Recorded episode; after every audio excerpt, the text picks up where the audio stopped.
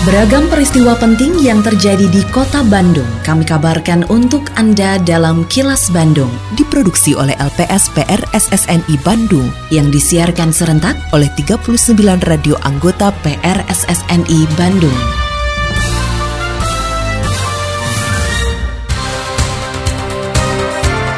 Sejumlah informasi aktual kami hadirkan untuk Anda dan inilah informasi utamanya.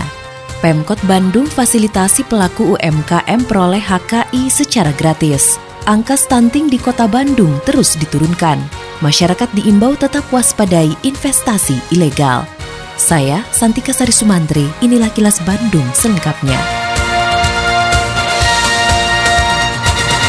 Untuk memperkuat produk usaha mikro kecil menengah atau UMKM, pemerintah Kota Bandung bersama Dekranasda Kota Bandung memberikan fasilitasi pengurusan hak kekayaan intelektual atau HKI secara gratis bagi para pelaku usaha. Saat menghadiri pembekalan HKI untuk para pelaku usaha binaan Dekranasda Kota Bandung pada Senin kemarin, Ketua Dekranasda Kota Bandung Yunimar Mulyana mengatakan HKI sangat penting karena dapat meningkatkan kompetensi produk agar dapat bersaing di pasaran. HKI juga sebagai instrumen untuk melindungi merek dagang dari kemungkinan pelanggaran atau pembajakan oleh pihak-pihak yang tidak bertanggung jawab. Menurut Yunimar, melalui program ini, Dekranasda bersama dinas-dinas terkait mendorong pelaku usaha bisa mendapatkan kemudahan dalam berusaha, sehingga diharapkan program fasilitasi HKI dapat berjalan secara berkelanjutan. Dekranasda Kota Bandung tentu akan mendukung selalu pelaku usaha binaan Dekra ini agar mereka bisa merasakan kembali pemulihan ekonomi. Untuk itulah kerjasama dengan Disdagin dalam pasar kreatif ini kita akan selalu terus mendorong dan mendukung, bahkan kita memberikan fasilitas-fasilitas yang diberikan kepada pelaku usaha seperti yang hari ini HKI dan nanti mungkin dari halal atau apapun dari Disdagin atau nanti dari Dinas Kesehatan kita akan fasilitasi agar mereka juga merasakan kehadiran pemerintah. Angka kasus stunting di Kota Bandung terus diturunkan. Data Dinas Kesehatan Kota Bandung menyebut angka stunting tahun 2021 turun sebesar 1,3% atau sekitar 1.900 kasus dibanding tahun sebelumnya. Kepala Dinas Kesehatan Kota Bandung Ahyani Raksanegara mengatakan keberhasilan menurunkan angka kasus stunting tersebut merupakan hasil dari kerja bersama semua pihak karena kasus stunting tidak bisa ditangani oleh aspek kesehatan semata. Dalam diskusi masalah stunting bersama Forum Diskusi Wartawan Bandung atau FDWB di Gelanggang Generasi Muda atau GGM Kota Bandung, Ahyani berharap kasus stunting terus menurun dibarengi dengan kesadaran masyarakat yang meningkat. Dari tahun 2020 ke 2021 kita dapat menurunkan 1,3% yang keluar dari kategori stunting atau sekitar lebih dari 1.900. Tidak lain itu karena adanya upaya dari berbagai sektor tadi ya melalui tim percepatan penurunan stunting dan juga harus ada upaya tadi mencegah stunting baru tadi dengan edukasi kepada masyarakat dan kita kalau kelompok sasaran khusus 1.000 hari kehidupan pertama itu menjadi sasaran kita. Program kegiatan cantelan di RW 06 Kelurahan Gumuruh, Kecamatan Batu Nunggal, Kota Bandung yang sempat viral di masa pandemi COVID-19 kini berubah wujud. Ketua RW 06 Kelurahan Gumuruh, Kecamatan Batu Nunggal, Sofyan Mustofa mengatakan, kini program cantelan berubah wujud menjadi pemberian susu kepada balita yang datang ke posyandu. Dana pemberian nutrisi tersebut bersumber dari swadaya masyarakat setempat untuk membantu warga yang membutuhkan. Menurut Sofyan, program cantelan masih tetap berjalan karena didorong perilaku gotong royong masyarakat.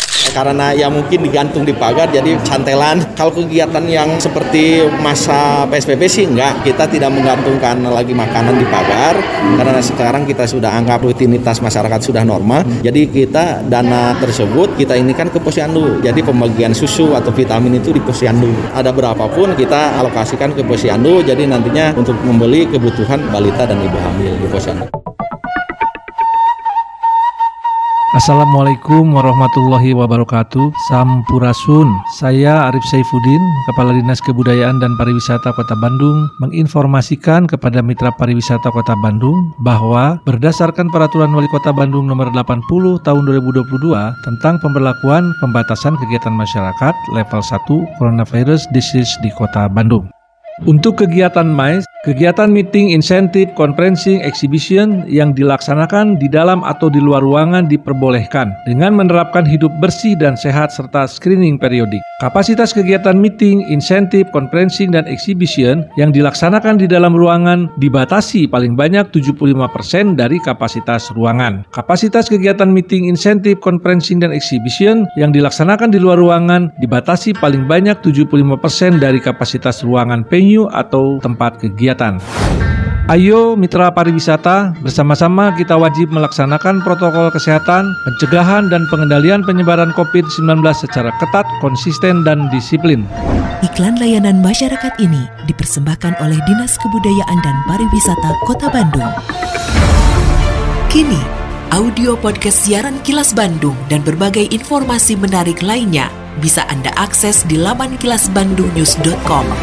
Otoritas Jasa Keuangan atau OJK kembali mengimbau masyarakat untuk selalu waspada terhadap berbagai penawaran investasi dengan iming-iming bunga tinggi atau keuntungan berlipat. Direktur Pengawasan Lembaga Jasa Keuangan II dan Manajemen Strategis OJK Regional II Jawa Barat, Aulia Fadli, meminta masyarakat untuk mencari informasi melalui lembaga keuangan resmi sebelum melakukan investasi. Saat ini OJK terus mendorong peningkatan literasi dan inklusi keuangan kepada masyarakat, khususnya terkait investasi di sektor pasar modal yang masih relatif rendah. Aulia berharap ke depannya semua nasabah dan masyarakat dapat memahami solusi dan layanan investasi yang komprehensif, serta membantu dalam mewaspadai penawaran investasi ilegal. Kalau investasi yang ilegal, nah itu tadi kuncinya seperti yang sudah disampaikan tadi bahwa masyarakatnya juga harus meningkatkan edukasi dan literasinya. Galilah informasi, carilah informasi dari tempat yang memang kompeten dan memang mendapatkan sudah izin resmi gitu ya dari OJK, sehingga tidak salah nanya. Jangan cari yang nggak resmi lah, cari yang sudah berizin dan sudah terdaftar di OJK.